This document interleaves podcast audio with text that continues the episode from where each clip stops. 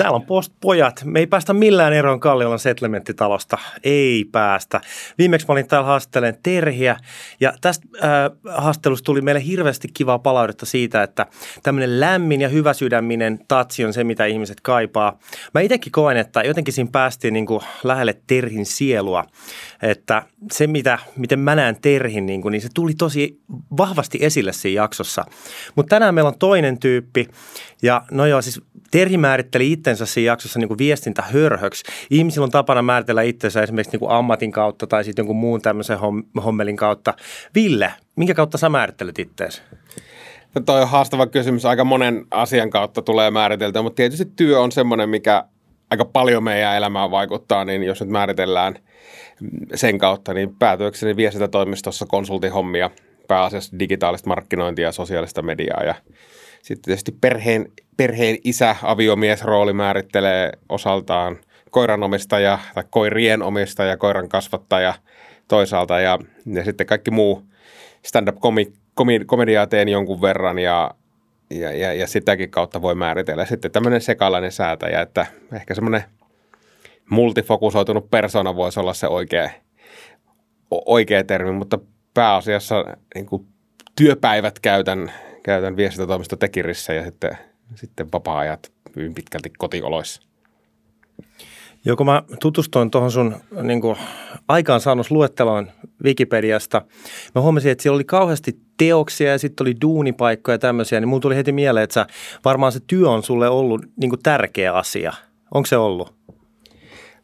On se ollut aina hirveän tärkeä asia ja ehkä se tulee jotenkin kotoa. Mä oon papin poika ja, ja huomasin, että isä oli aina töissä, niin ehkä sieltä semmoisena hyvänä tai huonona verenperintönä, niin se semmoinen työntekemisen tatsi on ollut aika, aika vahva, mutta ja tietysti on niin uran varrella saanut olla kivoissa työpaikoissa, jotka on, on vienyt eteenpäin ja imasu sillä tavalla mukaansa, niin, niin, niin varmasti se työ yhdellä tavalla määrittelee.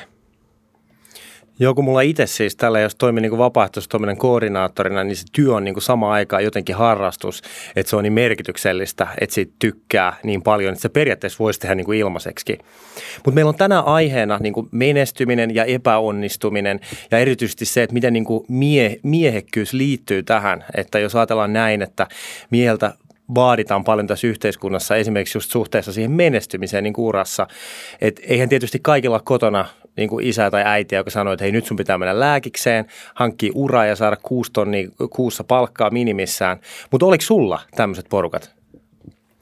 Mulla ei ollut semmoiset porukat. Me, meillä jotenkin kannustettiin aina kaikkea. Meillä ei ollut, jos lähtee ihan harrastuspuolesta, mitä, mitä skidinä harrastettiin, niin ei koskaan ollut mitään paineita harrastaa mitään, vaan saatiin vapaasti valita ne harrastukset. Et mäkin pelasin lätkää sen verran, mitä pelasin, vähän pesäpalloa vähän enemmän, suunnistusta, kitaran soittoa, kaikki, että kaikki, tavallaan se harrastusten kirjo oli ihan vapaasti valittavissa, että ei koskaan yritetty mahduttaa mihinkään tiettyyn muottiin, eikä myöskään sitten jatko-opiskeluihin, että et, et sä lähdet nyt niin kuin akateemiselle uralle, uralle tai muuta, että, että semmoista – pakottamista, painostamista, kannustusta tietysti tuli. Ja, ja kaikessa mihin tavallaan ryhtyi, niin oli, että okei, toi on hyvä.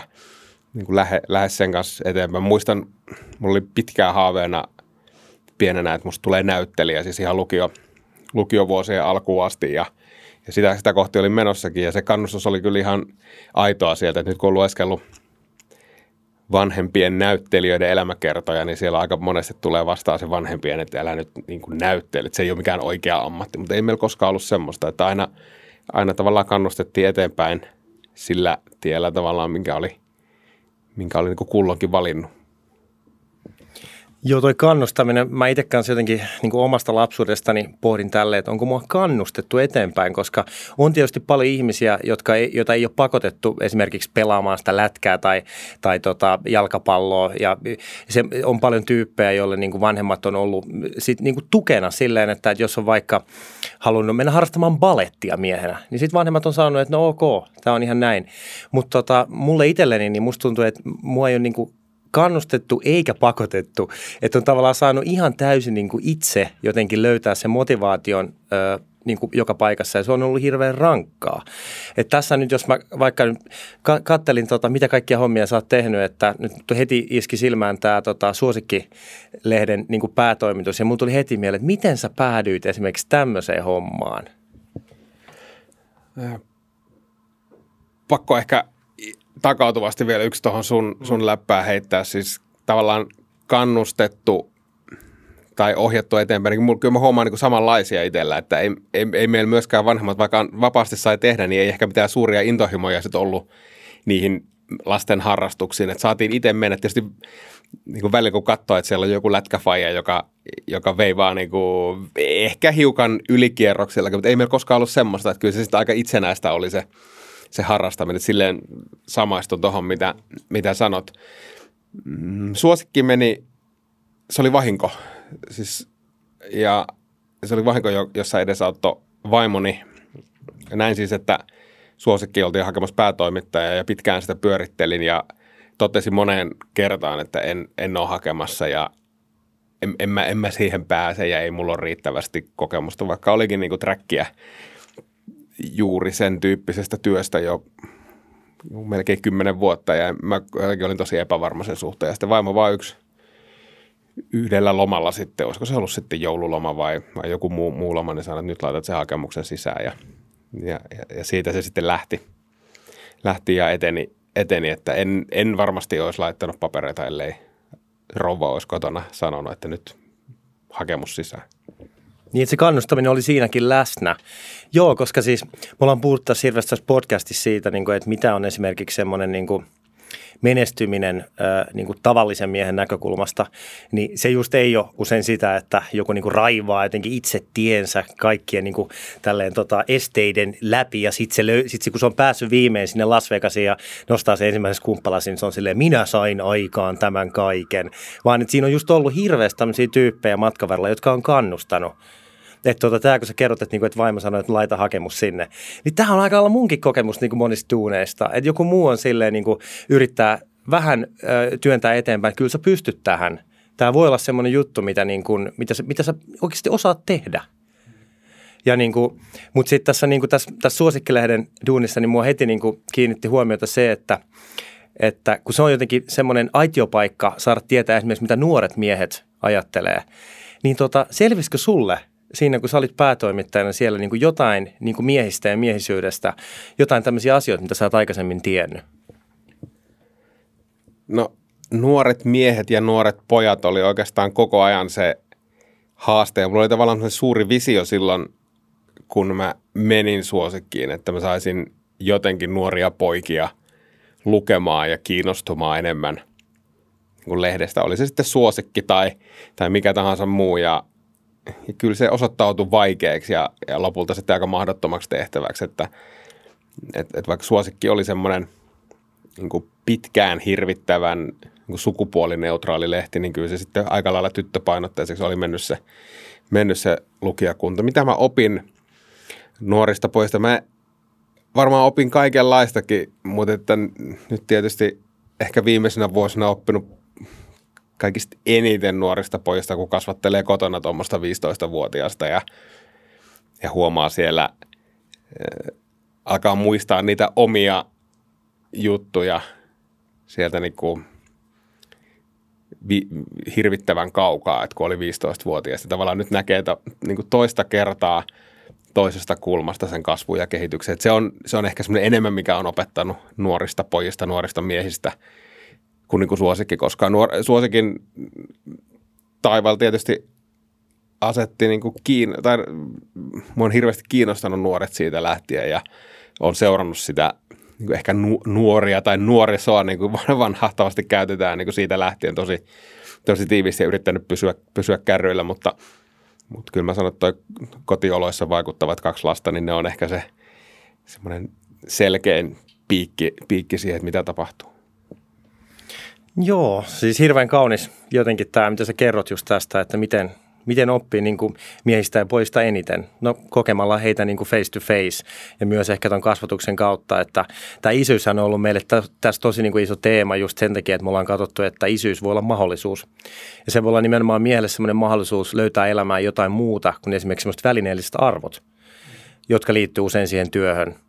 Mutta ehkä tämä media-ala on silleen niin kuin voi olla erilainen. Totta kai sekin voi olla hyvin niin kuin suorittavaa, mutta ehkä tämä, niin kuin, että, että kun siihen osallistuu se yleisö – jotenkin siihen, että, että se tuote, mitä esimerkiksi suosikki myy, niin sitten ihmiset kirjoittelee sinne teidän lehteen tai lähettelee tekstejä näin ja sä saat niinku suoraa tietoa jotenkin, että miten ne ajattelee. Ja tämä, että esimerkiksi, että suosikkia luki lähinnä niinku tytöt, niin se on mulle ehkä vähän yllättävää, koska mä luin sitä aina. Ja että, niinku, että No ehkä ylipäätään se on joidenkin tämmöisten formaattien kanssa näin, että ne on hyvin sukupuolittuneita. Vaikka mäkin luulin aluksi, että podcastit on niin kuin, että niitä kuuntelisi enemmän naiset. Ei se pitänyt paikkansa. Mm. Joo, ja siis silloin kun me oltiin nuoria, niin suosikkihan oli, siis se, se oli hyvin pitkään ihan 50-50, että sitä luki sekä tytöt että pojat. Että se, ja se on, se on niin magea konsepti, että se tavallaan toimi, toimi molemmille. Että Eki, Eki Sedellä saattoi olla ihan sulassa sovussa kuukautisiin liittyviä kysymyksiä ja se toisessa kohdassa, että miksi mun kikkeli on tämmöinen. Niin, niin e, se, se oli jotenkin hirveän tasa, tasa-arvoinen ja kiva, kiva konsepti. Joo. Tota, sitten mä kattelin, niin sä olit tehnyt tämmöisen CrossFit-kirjan toimittanut ilmeisesti näin. Ja mun tuli heti niin kuin, tulin kiinnostuneeksi sitä, että, tai että kun jotkut ihmiset kirjoittaa näitä treenioppaita, vaikka ne ei ole itse välttämättä niin, niin kuin, ö, orientoituneita tai sitoutuneita siihen treeniin. No sä kerroit tuossa mulle, että sä oot jo kuusi vuotta sitä harrastellut. Et, tota, ja mulla tuli viba, että onko sulla niin kuin intohimo tähän CrossFittiin? On mulla jonkun asteinen intohimo CrossFittiin, joo, ja se on ehkä semmoinen – mä en ollut mikään urheilija koskaan. Siis mä oon ollut lapsuudessa pesäpallossa se vaihtopenkin lämmittäjä ja e, jääkiekossa se vilttiketjukaveri ja e, pitkiä, niin kuin todella pitkiä urheilemattomia jaksoja. Ja mä voin sanoa, että niin kuin CrossFit on ehkä ensimmäinen ja ainoa sellainen urheilulaji, joka on koukuttanut, koukuttanut liikuntaa. Sitä myötä on tullut tietysti muita juttuja lisäksi, niin kuin painonnostoa ja perus ehkä kuntosaliharjoittelua ja muuta. E, kirjakirjoittaminen taas sitten lähti vähän toisesta kulmasta. Mä en missään nimessä ole CrossFit-asiantuntija ja sen takia siinä, siinä mukana olikin Akonnemen Antti, joka on yksi, yksi maan pioneereja CrossFitissä ja, ja Antti ja, Antti ja sitten yksi toinen, toinen toimittaja Tuppuraisen Manun kanssa sitä, sitä sitten kolmestaan tehtiin, että se oli ehkä semmoinen omalta osaltani enemmänkin niin kuin toimitustyö. Totta kai se, että tietää lajista jotain, tietää termit, tietää, tietää mistä on kysymys, niin auttaa, auttaa tuommoisessa – kirjaprosessissa ihan älyttömästi. Ja kun mä itse olen niin vaihdellut crossfitin ja podauksen välillä, joskus kävin fitnesskisoissakin, niin, niin, äh, niin kuin miesten niin kuin harrastaminen tämmöisten niin kuin painojen kanssa äh, pelailu niin on hirveän jännittävää just tästä, että minkä äh, lain he valitsee. Ja tämä, että valitseeko esimerkiksi podauksen tai crossfitin, niin äh, miehet tekee, varsinkin miehet tekee niin semmoisia erontekoja sitä, että kumpi laji on jotenkin miehekkäämpi tai sopiva niin kuin miehelle. Että tota, tässä podauksessa on niin kuin monia ristiriitaisia elementtejä just siinä, että kun siihen liittyy tämä laidutus ja diettaus ja sitten semmoinen niin pullistelu ja näin. Mutta sitten se crossfit, niin se on semmoinen, missä mitataan, tiedätkö, kaikkia asioita. Niin, niin tota, No ehkä tälleen. Miten sä muuten koit, että siellä CrossFitissa, että siellä niin kuin toimii esimerkiksi, kun siellä sitä harrastaa kaikki, tytöt ja pojat ja näin miehet ja naiset ja näin edespäin. Näkyykö siellä jotain sukupuolten välisiä eroja niin kuin siihen, miten asennoidutaan siihen lajiin? No varmaan näkyy ehkä jo, jossain määrin. Nämä on tietysti tosi karkeita yleistyksiä, mutta, mutta tietysti kun CrossFit koostuu, kun siinä on painonnostoa, sitten siinä on ikään kuin voimistelu, omaisia juttuja ja, ja sitten tämmöistä niin kuin perusvauhti vauhti ja kehohallinta ja muuhun liittyviä asioita, niin kyllähän se useimmiten menee niin, siis jos ajatellaan tosi kun stereotyyppisesti, että miehet, miehet tykkää nostella raskaita painoja ja ehkä vähemmän sit siitä voikka, voikkahommasta. Mä, ja, ja, muistan tietysti itsekin, kun aika traumaattiset muistot 80-luvun loppupuolen urheilutunneilta, että ne, ne köydet ja renkaat ja tämmöiset ei ollut niitä ehkä suosikkijuttuja. Ja, ja sitten voi olla, että tämmöinen kankea kroppa ei ehkä niihin sillä lailla taivukkaan, mutta, mutta toisaalta CrossFit on taas lajina semmoinen, että sun pitää hallita ne kaikki, että se, että sä pystyt nostamaan raskaita painoja, niin sen lisäksi sun pitää pystyä kävelemään käsillä tai, tai tota, tekemään palomiespunnerus. Mutta ehkä tuohon niin podaus CrossFit-hommaan pakko tarttua, siis käydään just tämmöistä – keskustelua kotona 15-vuotiaan siis eh, kanssa. Hän, hän on aktiivinen urheilija ollut aina ja pelannut jalkapalloa vuosikaudet ja nyt viimeiset pari vuotta käynyt aika tiiviisti salilla ja on tietysti kovasti ko- koittanut houkutella häntä CrossFitin pariin ja, ja, ja siellä ehkä jotenkin huomaa, että et, et jos semmoinen äijäily on itsellä ehkä niin kuin taakse jäänyt tai, tai ei, ei, ehkä saa hae sieltä semmoisia juttuja enää, niin kyllä se tuommoisella 15-vuotiaalla aika lailla on, on pinnassa, että ne tavallaan ne motiivit käydä kuntosalilla on ihan samat kuin mitä itsellä joskus niihin aikoihin. Joo, siis toi äijäily on niin hauskaa, koska mä itsekin tunnistan sen niin kuin just siellä, siellä podauksessa usein äijäillään. Siis mä itse käyn Major-salilla, joka on tämmöinen niin kuin podaajien mekka. Ja, ja siitä usein tuntuu, että ehkä sitä niin kuin miehekkyyttä siellä korostetaan jotenkin, tai just semmoista perinteistä miehekkyyttä korostetaan ehkä vähän huvittavalla tavalla, koska sitten se itse laji ei, ei tosiaankaan niin kuin ole sellaista. Että ehkä se on semmoista niin kuin ylikompensaatiota tai jotain. Mutta sitten mä oon aina ajatellut, että, että sitten podaus tekee tavallaan hyvää just miehille sen takia, että kun se ei kerrankin ole sitä insinööriä, amatööriurheilua, tiedätkö missä lasketaan kaikkea. Et mä oon itse sitä mieltä, että periaatteessa semmoinen, niin mikä ei keskity ulkonäköön, niin on terveellisempää yleensä, koska sen kautta niin kuin, ö, syntyy potentiaalisesti vähemmän kaikki itsetunto-ongelmia ja näin. Et, et, et vartalohan on hyvin niin kuin raaka Tilleen tavallaan, että kun näkee itsensä peilistä, niin kuin yhtä lailla, tiedätkö, kun mies katsoo itseään peilistä, niin ikä näkyy ja sitten niin kuin kaikki, mitä siellä tapahtuu iän kanssa, liialliset kebabit, pizzat, kaikki tulee niin kuin näkyviin sinne. Ja sitten kun sä katsot peilistä itseäsi, niin se siirtyy helposti sinne ylös. Ja niin kuin, että tota, tämä on ainakin mun kokemus. Miten sulla on käyty tämän muuten vartalokuvan kanssa? Ää, vartalokuvan kanssa on käynyt varmaan niin, että, että sen kanssa on yhä enemmän sinut nykypäivänä. Mulle, mä, en, mä oon ehkä silleen jotenkin poikkeuksellinen, että mä en ole koskaan niin kuin hävennyt omaa kroppaa tai, tai jotenkin eh, tarvinnut hävetä. Mä en ole koskaan ollut myöskään mitenkään niin superfitissä kunnossa tai mulla ei ole koskaan ollut mitään niin superisoja lihaksia, mutta mä oon aina ollut aika niin kuin sinut sen kanssa, että tämmöinen tämmönen ollaan ja ymmärrän kyllä ton, ton pointin tosi hyvin ja se, se, mutta itse on sitä katsonut aina vähän jotenkin sivusta, että ehkä sitä on semmoinen niin luontainen pelle, että täl, tältä mä näytän ja, ja kyllä siellä pizzat ja kebabit näkyy, näkyy ja, ja mun mielestä se niin saa näkyä ja, ja, ja just ehkä niin pakko palata vielä siihen isyyteen, niin yrittää sitten, että en mä, en mä esimerkiksi, jos mä yritän vaikka vähän diettaa, pudottaa muutaman kilon painoa, niin, niin en mä sitä puntaria nyt mihinkään olohuoneen paratipaikalle vie ja mit, niin kuin mittaa, että yrittää jotenkin tehdä sen, että, että me ollaan niin kuin hyviä sellaisena kuin me ollaan, niin kuin varsinkin skideille. Että et ei tarvitse tavallaan katsoa sitä jotenkin niin, niin kuin gram, grammalleen, että minkälainen sä oot. Joo, koska just nämä tämmöiset niin vartaloihanteet, ne tulee tietysti myös kotoa. Ja että kun mulla itselläni, kun mä asuin pelkästään äidin kanssa, niin oikeastaan ainut asia, mitä mä tiesin munisesta, että se oli podari. Ja tota, mitään muuta hyvää mä en tiennyt siitä. Ja mä huomaan sitä, että mm, vaikka nyt tämmöiseen keitti, keittiöpsykologiseen lähestymistapaan ei tarvitse edes lähteä, niin kyllä mä niinku, mulla mul niinku jää semmoinen semmoinen alitajuinen viba usein, kun mä oon salilla, että, että, niin kuin, että kun mä oon täällä, niin mä saan jonkinlaisen yhteyden myös siihen niin kuin isän perintöön. Ja, ja mä ymmärrän että on tosi hyvin, että haluaa näyttää niin kuin, tiedätkö, hyvää esimerkkiä kotona, että mikä olisi semmoinen asia niille pojille, että jota ne vois lähteä rakentaa ilman esimerkiksi, että siitä kehittyy jonkinlaista syömishäiriöä. Hmm. Kyllä, mutta kyllä, siis mä oon tämän siis julkisestikin jossain podcastissa sanonut, mutta kyllä mulla on hirveän kun se syy, miksi mä käyn salilla, niin on se, että mä haluan näyttää hyvältä. Mulla on siis ihan superpinnalliset syyt siihen. Mm. Ja, ja tietysti, että pystyy nostamaan raskaita juttuja, mutta en mä sitä nyt kotona hehkuta silleen, silleen että hei, tuppa katsoa, katsoa tätä. Ja ehkä, e, ehkä vähän sitä niin kuin, tietyllä tavalla en nyt niin kuin ylistä sitä podauskulttuuri-ihannointia, mikä ehkä niin kuin kotonakin 15-vuotiaalta näkyy, että siellä vähän peilataan, peilataan habaa ja selkää, että, että yrittää ehkä viedä sitä enemmän siihen suuntaan, että no hyvähän siellä on käydä, pysyy kondiksessa, mutta toisaalta mikä mä oon sanomaan, jos mä itse, mun syyt on niin kuin samantyyppiset. Joo, aivan. Hei, mitä sitten, tämä epäonnistuminen on, ollut meillä keskeinen teema, että se välillä tuntuu vähän semmoiselta keskiluokkaiselta hapatukselta, se puhe epäonnistumisesta, kun se tarkoittaa aina sitä, että sä oot tehnyt jonkun konkurssin sun yrityksen kanssa tai sitten sulla on tullut joku tota, avioero ja näin, ne asiat, mitkä kuuluu yleensä elämään. Mitä mieltä sä oot ylipäätään tästä niin kuin epäonnistumisesta elämässä? Onko semmoista?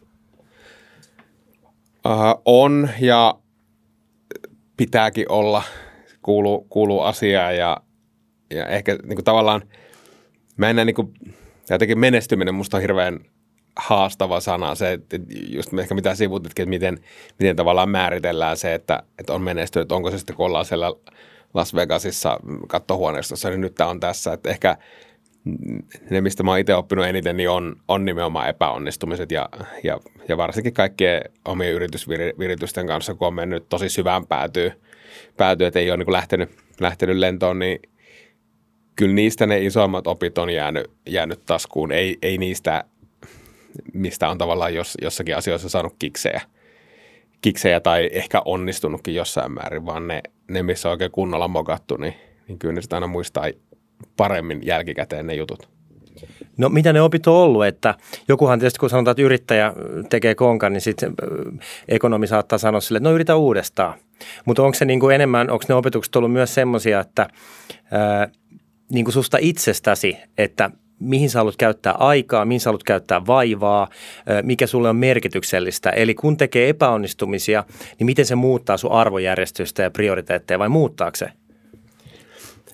No varmaan muuttaa joo ja sitten ehkä sellaista asiat, kun huomaa, jos taaksepäin katsoo epäonnistumisia, mitkä asiat on mennyt pieleen, niin, niin aika monikin asia, mutta sitten asioita, mitä katsoo, niin, niin on ehkä se, että – esimerkiksi ajankäyttö. Onko mä käyttänyt tähän tarpeeksi aikaa? Onko mä tehnyt tavallaan kaiken sen voitavan, jotta, tästä asiasta, jotta tämä asia menisi oikealla tavalla eteenpäin. Sitten kun katsoo sitä taaksepäin, niin huomaa, että no ei, itse asiassa mulla oli silloin toi ja toi ja toi progis päällä, että et ei se nyt ole ihmekään, tai ihme olisi, jos tämä olisi niin menestynyt. Ja, ja jotenkin tietyllä tavalla kyllähän ne epä, epäonnistumiset myös palauttaa sinne maan, maan pinnalle ja siihen, että et, ei, ei, ei elämä, elämä tavallaan ole kiinni siitä, että menestyksä vai epäonnistutko sä, vaan se on semmoista, se on kuitenkin tämä elämä tapahtuu näissä tasaisissa väleissä. No okei, okay, että jos elämä ei ole kiinni siitä, että menestyykö epäonnistuu, niin mikä sua sitten motivoi? Tällä hetkellä mua motivoi, äh, mä tykkään rutiineista, mä haluaisin opiskella semmoista niin kuin, jotenkin tykkää hirveästi semmoista spartalaisesta elämäntavasta, että asiat menee tietyllä tavalla eteenpäin ja, ja semmoista niin kuin pienin stepein, että ehkä, ehkä vuosia sitten ajatellut vaan, että kyllä se yksi juttu, kun napsahtaa, niin se on jotenkin käänteen tekevä juttu elämässä. Kun nyt ehkä ajattelee niin, että se on niin kuin asiat on niin kuin pienin askelin eteenpäin ja sitten tapahtuu edistymistä. Vaikka esimerkkinä vaikka stand-up. Öö, olisi ihan sairaan siistiä esiintyä jäähallissa, joo, mutta se ei, se ei onnistu 130 keikan kokemuksella, vaan sun täytyy grindaa niitä keikkoja tuhat, kaksi tuhatta sinne alle ja sitten se voi olla ehkä mahdollista. Et ehkä semmoinen niin kuin harppauksin eteneminen elämässä, niin, niin sitä mä en – niin kuin tietyllä tavalla kaipaa, vaan, vaan semmoista pieni, pieni askel. Ja sitä on oppinut ymmärtää, koska mä oon kärsimätön luonne ja kaiken pitäisi tulla heti ja, ja, ja tapahtua saman tien. Mutta silti se stadion keikka niin on, on jossain siellä niin edessä, että mä aina itse asiassa käytän tämmöisenä niin kuin me kielikuvana Cheekin stadion keikkaa, koska niin kuin ihmiset usein puhuu siitä, että se on jonkinlainen tämmöinen menestyksen niin kuin mittapuu, että jos vaikka Jenkeissä on se Las Vegas, niin meillä on joku stadikkakeikka. Ja se on niin kuin ollut siinä jännää, että kun siis, mitä siellä stadikkakeikalla on? Siellä on sikana ihmisiä. No mitä se sulle merkkaisi, jos sä olisit siellä stadionilla? Niin, ei, ei se ole mun mittari ihan oikeasti, se oli, se oli, se oli kuva, vertauskuvallinen, mutta mut tavallaan näinhän sitä ajatellaan elämää jotenkin ja – ja, ja että se on jotenkin se huippu. Ja, ja jos, se, jos se tavallaan päämäärä on sen yhden huipun saavuttaminen, niin siitä välistä jää aika monta steppiä näkemättä. Ja, ja jotenkin pitäisi ehkä oppia nauttimaan, osata nauttia siitä semmoisesta tasaisesta flowsta, millä useimmat päivät ei ole kuitenkaan stadion keikkoja tai useimmat päivät ei ole niin kuin täysillä rokkaamista eteenpäin, vaan, vaan aika, aika paljon täällä meidän pimeyden kesken pitää niin kuin myös selviytyä.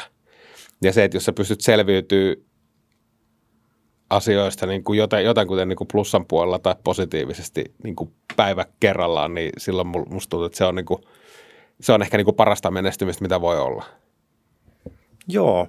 Jo meitä tässä postpoikien kanssa meitä on hirveästi motivoinut just se, että tota, jotenkin saadaan niin kuin kuuluville tätä meidän agendaa. Eli just tämä agenda tässä, että niin kuin miesten syrjäytymisen ehkäisy ja poikien asemaan vaikuttaminen. Miltä sinusta tuntuu, että voiko tämmöisiä asioihin vaikuttaa esimerkiksi podcastin ja media-alan kautta? Tietysti voi sanoa sille helposti jotenkin, että no, eikö siihen koko ajan vaikuta just näiden formaattien kautta.